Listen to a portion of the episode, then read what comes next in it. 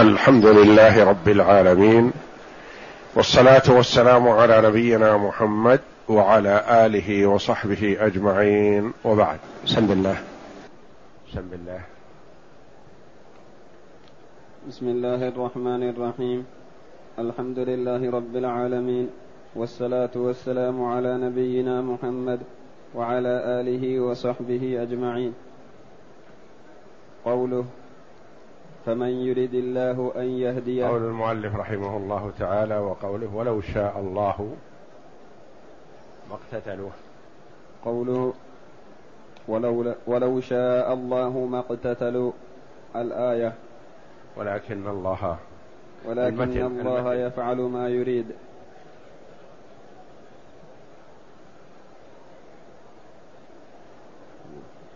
نعم. قوله ولو شاء الله. قوله ولو شاء الله ما اقتتلوا. الآية إخبار عما وقع بين اقرأ أول المتن. المتن ما قال ولو شاء الله ما اقتتلوا. ولو شاء الله ما اقتتلوا ولكن الله يفعل ما يريد. وقوله تعالى وقوله أحلت لكم بهيمة الأنعام إلا ما يتلى عليكم غير محل الصيد وأنتم حرم. إن الله يحكم ما يريد. نعم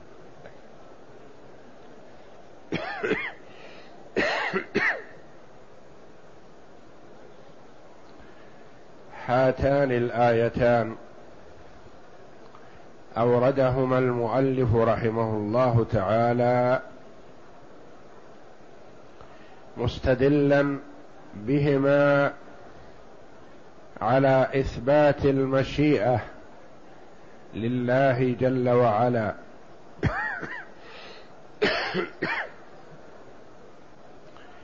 وأن ما شاء الله كان. وما, لا وما لم يشا لم يكن. وأنه لا يوجد في الكون شيء إلا بمشيئة الله جل وعلا الكونية القدرية. الأزلية.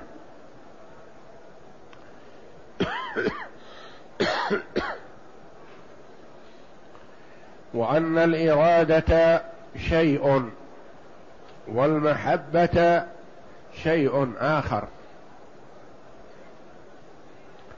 فالله جل وعلا قد يشاء شيئا لا يحبه. ويحب شيئا لم يرده جل وعلا.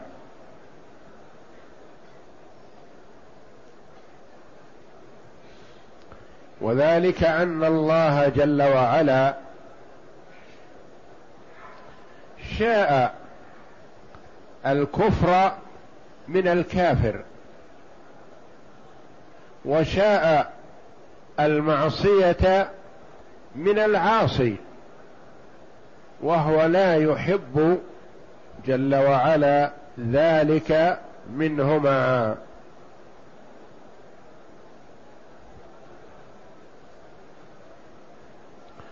وأحب من الكافر أن يؤمن وأحب من العاصي أن لا يعصي. ولكنه جل وعلا لم يشأ ذلك منهما. فيقول الله جل وعلا ولو شاء الله ما اقتتلوا ولكن الله يفعل ما يريد. الآية قوله جل وعلا تلك الرسل فضلنا بعضهم على بعض. منهم من كلم الله ورفع بعضهم درجات. وآتينا عيسى ابن مريم البينات وأيدناه بروح القدس. ولو شاء الله ما اقتتل الذين من بعدهم من بعد ما جاءتهم البينات ولكن اختلفوا. فمنهم من آمن ومنهم من كفر ولو شاء الله ما اقتتلوا ولكن الله يفعل ما يريد. ولو شاء الله ما اقتتلوا. منهم هؤلاء أتباع الرسل الذين جاءوا بعدهم. اختلفوا بعضهم مع بعض. وحصل القتال. أراده الله جل وعلا وشاءه. ففريق منهم قاتل لتكون كلمة الله هي العليا. وفريق منهم قاتل لرد كلمة الله والاعتراض عليها ومقاتلة المسلمين ليكفروا مثلهم. هذا شاءه الله وهذا شاءه الله جل وعلا. وأحب جل وعلا من المؤمنين الجهاد والقتال في سبيل الله. وأعطاهم على ذلك الدرجات العلى والنعيم المقيم. وأثابهم على هذا الثواب العظيم. فشاء منهم الجهاد وأحبه جل وعلا منهم ورغبهم فيه. والفريق الآخر كفروا ووقفوا في وجه الدعوة إلى الله وحاربوا أولياء الله. وهل هم بهذا خرجوا عن مشيئة الله؟ لا. وهل هم بهذا فعلوا ما يحبه الله؟ لا. فالله جل وعلا شاء القتال من المؤمنين وأحبه. وشاء القتال من الكفار وما أحبه ولكن لمصالح.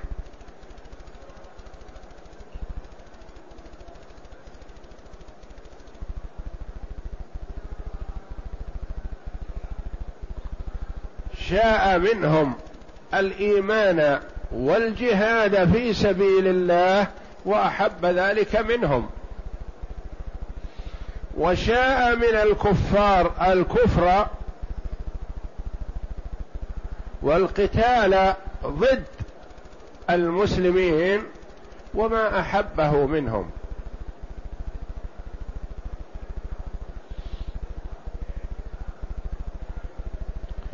ففرق بين المشيئة والمحبة.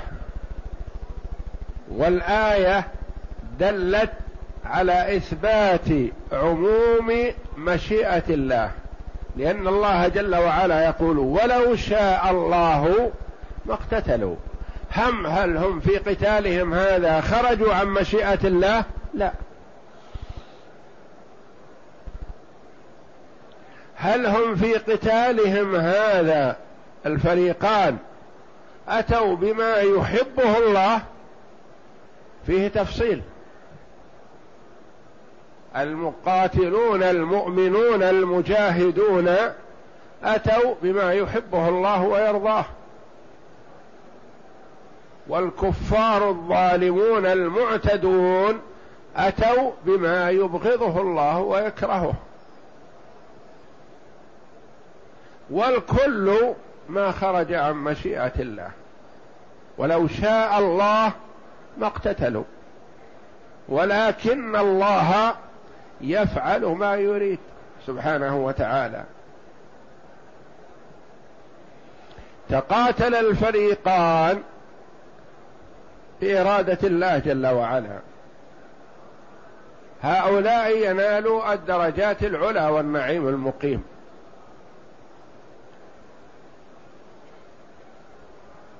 وهؤلاء الآخرون في الحضيض في نار جهنم. لأنهم عارضوا ما أحبه الله. والكل ما خرج عن مشيئة الله. لأنه لا يوجد في الكون شيء إلا بمشيئة الله. على حد قول المؤمن ما شاء الله كان وما لم يشأ لم يكن. هذا معلوم. ما شاء الله كان وما لم يشأ لم يكن. ولو شاء الله ما اقتتلوا. ولكن الله يفعل ما يريد.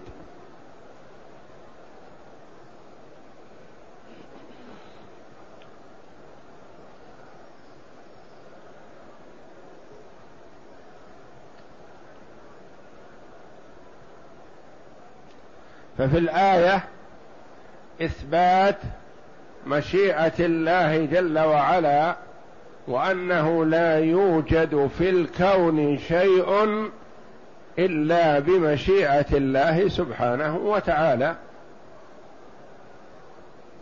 وفيه إثبات اسم الله جل وعلا وهو الله. وفيه إثبات الفعل لله جل وعلا ولكن الله يفعل. وفيه إثبات الإرادة لله جل وعلا يفعل ما يريد. إثبات الإرادة وإثبات الفعل لله جل وعلا.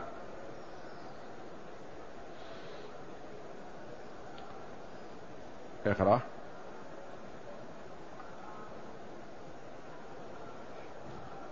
وقوله ولو شاء الله ما اقتتلوا إخبار عما وقع بين أتباع الرسل من بعدهم من التنازع والتعادي. من بعدهم ترى تحتاج إلى تصحيح في بعض النسخ. من عبدهم في بعض النسخ الصغيرة هذه من بعدهم. أتباع الرسل من بعد الرسل صلوات الله وسلامه عليه. مثل أتباع محمد صلى الله عليه وسلم بعد وفاته صلى الله عليه وسلم وارتداد من ارتد. أبو بكر والصحابة رضي الله عنهم شهروا سيوفهم لقتال المرتدين. والمرتدون شهروا سيوفهم لقتال الصحابة والمؤمنين. وكل هذا بمشيئة الله جل وعلا. ما يوجد في الكون شيء خارج عن مشيئة الله. والفعل منه ما هو محبوب لله جل وعلا وهو قتال المؤمنين للكفار يحبه الله جل وعلا. ورغب في الجهاد. ومنه ما يكرهه الله جل وعلا وهو قتال الكفار للمسلمين. فالله جل وعلا يمقتهم ويلعنهم ويبغضهم لقتالهم أولياءه. من عادى لي وليا فقد آذنته بالحرب. نعم. من التنازع والتعادي بغيا بينهم وحسدا وأن ذلك إنما كان بمشيئة الله عز وجل. يعني الله شاء جل وعلا ذلك. ما خرجوا عن مشيئة الله. نعم. ولو شاء عدم حصوله ما حصل ولكنه شاءه فوقع. لو شاء الله عدم حصوله ما حصل. لو شاء الله أن يستمر الناس بعد نبيهم على الإيمان حتى يلقوا الله جل وعلا. لو شاء ذلك ما حصل خلافه. لحصل. ولكنه ما شاء. شاء منهم شاء أن يقتتلوا لحكمة يريدها الله جل وعلا. ولو شاء عدم حصوله ما حصل. ولكنه شاءه فوقع. ففي في هذه الآية إثبات المشيئة لله جل وعلا. وإثبات الفعل ولكن الله يفعل ما يريد. وإثبات الإرادة لله جل وعلا يفعل ما يريد. نعم. وقوله فمن يريد الله أن يهديه الآية تدل على أن فيه الآية قبلها في المتن وحيث لكم بهيمة وقوله فمن يريد الله أن يهديه يشرح صدره فيه الآية قبلها في المتن هو اكتفى بالكلام هذا على الآيتين معا. فجاء بقوله من يريد الله عندنا الآية الأخرى لأن الآية الأولى ولو شاء الله ما اقتتلوا ولكن الله يفعل ما يريد هذه في المتن. ثم جاء بعدها قوله تعالى أحلت لكم بهيمة الأنعام إلا ما يتلى عليكم غير محل الصيد وأنتم حرم إن الله يحكم ما يريد إن الله يحكم ما يريد وهناك قال ولكن الله يفعل ما يريد. واكتفى الشارح كأنه بالكلام على الآيتين بما تقدم. وهذه الآية أحلت لكم بهيمة الأنعام إلا ما يتلى عليكم. غير محل الصيد وأنتم حرم. إن الله يحكم ما يريد. هذه فيها أولا قوله أحلت لكم بهيمة الأنعام. الله جل وعلا هو المحلل وهو المحرم. فالتشريع من الله جل وعلا. لا مشرع غيره وتشريع الرسول صلى الله عليه وسلم عن ربه جل وعلا. فالرسول عليه الصلاة والسلام لا يشرع ولا يحلل ولا يحرم من تلقاء نفسه وإنما ما يبلغ عن الله جل وعلا. كما قال عليه الصلاة والسلام أحلت لنا ميتتان ودمان. أحلت. يعني أحل لنا ذلك. من الذي أحله؟ هو الله جل وعلا. فالتحليل والتحريم لله جل وعلا. وقد يقول قائل التحليل والتحريم للرسول صلى الله عليه وسلم. نقول نعم كلامك صحيح. للرسول لا من تلقاء نفسه وإنما ما يأتيه عن الله لأن الله جل وعلا قال وما آتاكم الرسول فخذوه وما نهاكم عنه فانتهوا. وقال عليه الصلاة والسلام ألا إني أوتيت القرآن ومثله معه وهو الوحي الثاني السنة. فقوله جل وعلا أحلت لكم بهيمة الأنعام أي أن الله جل وعلا هو الذي أحلها والمراد ببهيمة الأنعام الإبل والبقر والغنم. إلا ما يتلى عليكم مما حرمه جل وعلا في آيات أخر ورد تحريمه. إلا ما يتلى عليكم حرمت عليكم الميتة والدم ولحم الخنزير إلى آخر الآية. إلا ما يتلى عليكم غير محل الصيد وأنتم حرم. لا يجوز لكم أن تستحلوا قتل الصيد حالة كونكم محرمين. فمثلا الغزال والظبي والحمامة وغيرها من الصيد والأرنب وغيرها هذه محللة لكم إلا في حالة حالة إحرامكم. وما حرم من أجل الحرم هذا للمحرم وغير المحرم. مثل طير الحرم وصيد الحرم هذا محرم على المحرم وغيره لأجل البقعة. وأما ما كان في البر في البرية البعيد عن الحرم فهو حلال لغير المحرم محرم على المحرم. إلا ما يتلى عليكم غير محل الصيد وأنتم حرم. ثم قال جل وعلا وهذا هو الشاهد عندنا إن الله يحكم ما يريد. فهو يحكم جل وعلا ما أراده. في هذا إثبات الإرادة لله جل وعلا. وأن الله يحكم ما أراده بتحليل أو تحريم أو إيجاب أو نهي أو تشريع أو غير ذلك. يحكم ما يريد. حرم وهذا حكم. أحل وهذا حكم.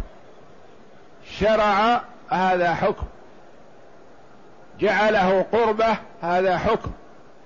جعله محرما على المرء هذا حكم.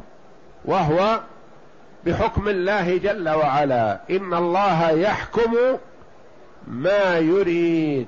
فالحكم لله جل وعلا راجع إلى إرادته سبحانه. والشاهد عندنا إثبات الإرادة لله جل وعلا وإثبات اسم الله جل وعلا لله سبحانه وإثبات الحكم لله أن الله هو الحاكم وإنما الحكام يحكمون بأمر الله.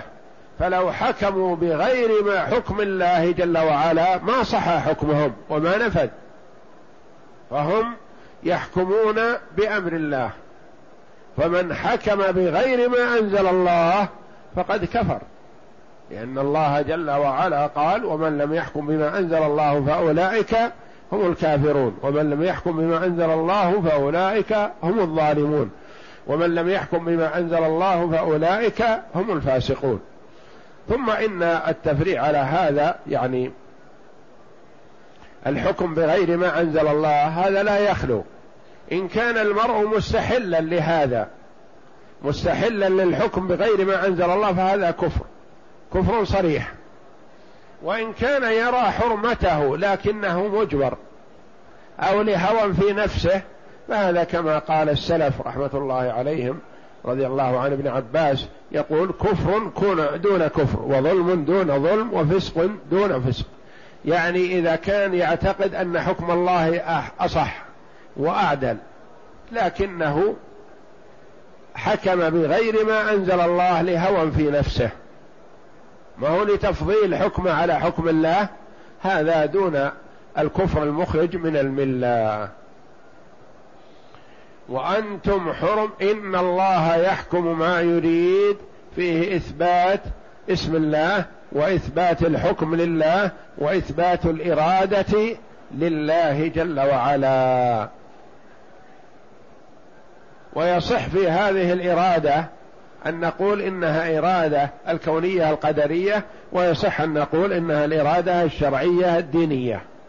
يحكم ما يريد. فمثلا حكم على هذا بالإيمان. حكم عليه بالطاعة والاستجابة. هذا اجتمع فيه الإرادة الدينية الشرعية والإرادة الكونية القدرية. محكوم عليه أجل بأنه مطيع وأطاع بالفعل. حكم على هذا بالكفر جل وعلا فكفر. هذا فيه الإرادة الكونية القدرية وهو خارج عن محبة الله وإرادته الإرادة الدينية الشرعية. خالف أمر الله. إن الله يحكم ما يريد. نعم. وقوله تعالى. وقوله تعالى فمن يريد الله أن يهديه إلى آخره لا يشرح صدره. اقرأ الآية كاملة. فمن يريد الله أن يهديه يشرح صدره للإسلام ومن يريد الله أن يضله يجعل صدره ومن يريد أن يضله. ومن يريد أن يضله يجعل صدره ضيقا حرجا كأن عندك لفظ الجلالة مذكور؟ إيه هذا من عندك. فمن يريد الله أن يهديه يشرح صدره للإسلام ومن يريد أن يضله يجعل صدره ضيقا حرجا كأنما يسعد في السماء. نعم.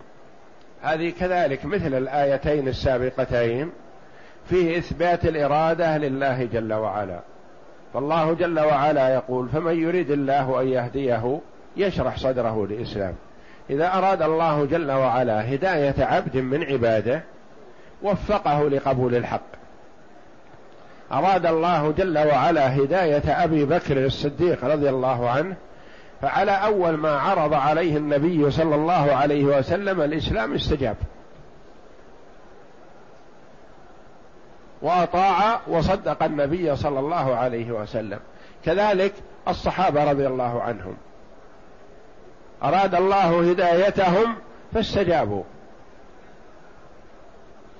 ومن يرد أن يضله من يرد جل وعلا أن يحرمه التوفيق والسداد مثل أبو جهل وأبو لهب. أبو لهب عم الرسول عليه الصلاة والسلام.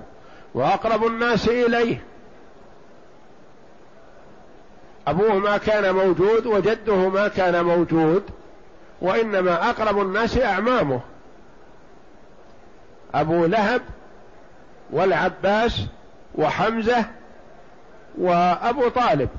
أربعة الموجودون حال بعثة النبي صلى الله عليه وسلم من أعمامه أراد الله لحمزة والعباس الإيمان فاستجابوا لدعوة محمد صلى الله عليه وسلم. ما أراد الله جل وعلا الإيمان لأبي طالب ولا لأبي لهب وقفوا عارضوا. وكان الأجدر بهم أنهم أول من يستجيب لأنه ابن أخيهم وعزه عز لهم. لكن الله جل وعلا ما أراد ذلك منهم وحرمهم. التوفيق وأقام عليهم الحجة. ما لهم حجة على الله لأن الله جل وعلا أرسل الرسل وأنزل الكتب. ووهب العقول والإدراك. وأبو طالب يقول ما أحسن ما يدعو إليه محمد؟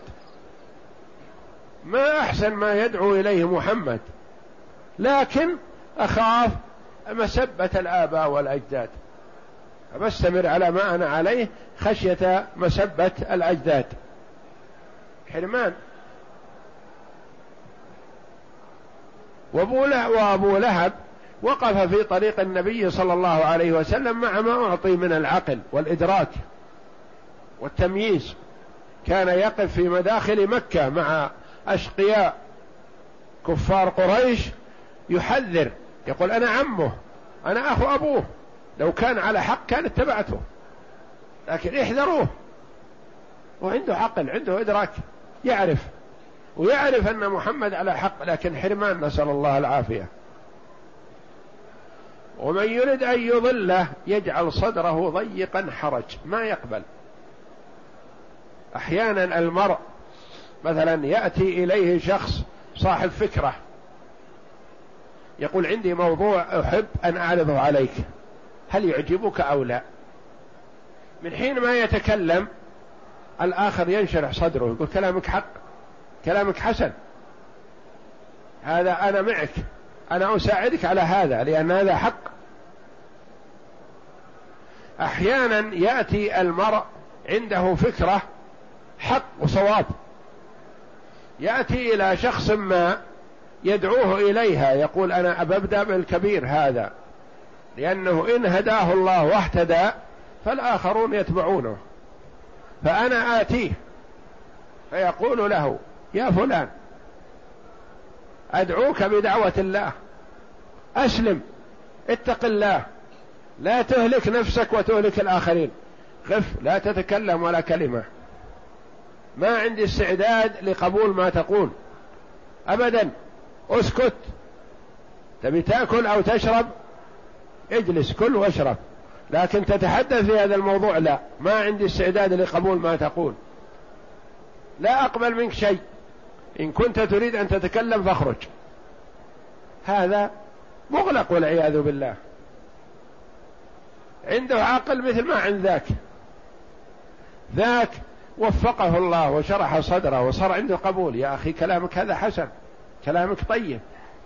هذا يستحق أن نموت فيه وأن نقوم فيه خير قيام. وأحسنت. وكلامك عدل. وأنا معك. وقوموا وأنا أدافع عنكم وأقوم معكم وأساعدكم. الآخر يقول لا ما عندي استعداد. لا تتكلم ولا كلمة في هذا الموضوع.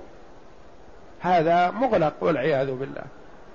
ما أراد الله هدايته جعل صدره ضيقا حرجا كأنما يصعد في السماء. هذه معجزة من معجزات القرآن الكريم. ما كان الناس يعرفون هذا إنه ما يتمكنون من الصعود. المرء كلما ارتفع وصعد صار ازداد الضغط ضغط الجو ثم يضيق وقد ينفجر وقد تنفجر العروق التي فيه من شدة الضغط مع الارتفاع. هذا أدرك بعد ما صار. ما كان الناس يدركونه قبل. ضيقا حرجا كأنما يصعد في السماء كأنما يرتفع في العلو. يرتفع في العلو ما يستطيع أن يبقى لأنه مثل الآن الارتفاع بالطائرات ونحوها ومثلا. هذا يكون مخزون فيها شيء يساعد الإنسان على حفظ توازنه. ولهذا أحيانا مثلا المريض والضعيف إذا صعد إلى أعلى جبل مكان مرتفع تأثر وتعب وما استطاع أن يثبت لأن الضغط يزيد معه فيربكه. وهذا كذلك يقول تعالى ومن يضله من يرد أن يضله يجعل صدره ضيقا حرجا كأنما يصعد في السماء. ما يستطيع القبول مع ما أعطي من العقل وكما مثلت بالاثنين اثنين. إخوان عقلهم واحد وإدراكهم واحد وفهمهم واحد. واحد عرض عليه الأمر فاشرأب وانشرح صدره قلبه والعياذ بالله ما عنده قبول. ومن يريد نعم.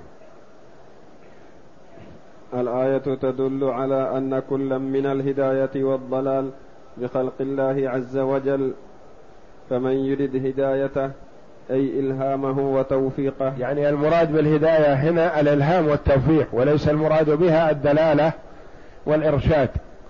لأن الدلالة والإرشاد لله جل وعلا في كتابه ولرسله ولأنبيائه وللصالحين من عباده. ولكل من دعا إلى الله على بصيرة. هذا بيده شيء من الدلالة والإرشاد. لكن ليس بيده شيء من الهداية بمعنى الإلهام. وذلك أن الهداية نوعان. هداية بمعنى الدلالة والإرشاد وهداية بمعنى التوفيق والإلهام. وكلاهما واردة في القرآن. قوله تعالى إنك لا تهدي من أحببت ولكن الله يهدي من يشاء. وقوله تعالى وإنك لتهدي إلى صراط مستقيم. قد يقول قائل كيف نفى عنه الهداية ثم أثبت له الهداية؟ وإنك لا إنك لا تهدي من أحببت. هذا نفي. الآية الأخرى وإنك لتهدي إلى صراط مستقيم اللام للتوكيد إثبات الهداية. كيف هذا؟ قد يقول قال هذا تعارض. في كتاب الله نقول لا حاشا وكلا. كتاب الله لا يأتيه الباطل من بين يديه ولا من خلفه. تنزيل من حكيم حميد. ما يحصل فيه تعارض بين الآيات أبد لكن التعارض في فهمنا في فهم المرء القاصر. أما المدرك لا ما يكون عنده تعارض. لأنه جل وعلا نفى عن الرسول الهداية التي هي بمعنى التوفيق والإلهام. الرسول حرص على أن يؤمن أبو طالب. لكن الله جل وعلا ما أراد له ذلك وأخبر الرسول أنه الهداية ليست بيدك. الهداية من عند الله جل وعلا. الآية الأخرى يقول الله جل وعلا لمحمد صلى الله عليه وسلم وإنك لتهدي إلى صراط مستقيم يعني لتدل وترشد وترغب الناس في الخير أنت تدعو إلى الحق وأنت تدل على الحق تدل دلالة لا توفيق فرق بينهما. نعم. تدل الآية تدل على أن كلا من الهداية والضلال بخلق الله عز وجل فمن يريد هدايته أي إلهامه وتوفيقه يشرح صدره للإسلام بأن يقذف في قلبه نورا فيتسع له وينبسط. يتسع للإيمان وينبسط للإيمان. نعم. كما ورد في الحديث ومن يرد إضلاله وخذلانه يجعل صدره في غاية الضيق والحرج فلا ينفذ إليه نور الإيمان. وشبه ذلك بمن يصعد في السماء. يصعد يرجع بمن يصعد في السماء. نعم. تضمنت.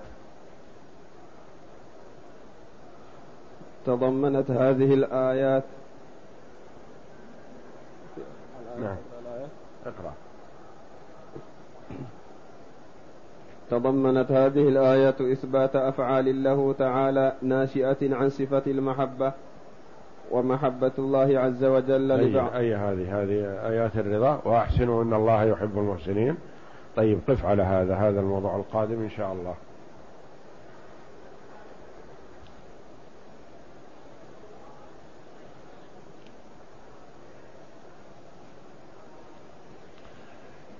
فعرفنا من هذا الآن أن الإرادة نوعان. إرادة مقارنة للمشيئة. وهذه تشمل جميع أفعال العباد من خير وشر. وإرادة يراد بها المحبة يريد الله بكم اليسر ولا يريد بكم العسر. وهذه مرادفة للإرادة الدينية الشرعية. فالله جل وعلا لا يوجد في الكون شيء إلا وهو بإرادته. ومنه ما هو يحبه ومنه ما هو يبغضه ويكرهه. فالإرادة الدينية الشرعية قد يريد الله جل وعلا ويحب شيئا لا يريده كونا وقدرا فهو أحب من الكافر أن يؤمن لكن ما أراد ذلك منه. وأحب من المؤمن أن يعمل الصالحات وأراد ذلك منه وأعانه. فاجتمعت الإرادة الكونية القدرية في حق المؤمن مع الإرادة الدينية الشرعية. وانفردت الإرادة الكونية القدرية في حق الكافر بكفره وتخلفت الإرادة الدينية الشرعية لأن الله جل وعلا لم يرد له الخير. والله أعلم وصلى الله وسلم وبارك على عبد ورسول نبينا محمد وعلى آله وصحبه أجمعين.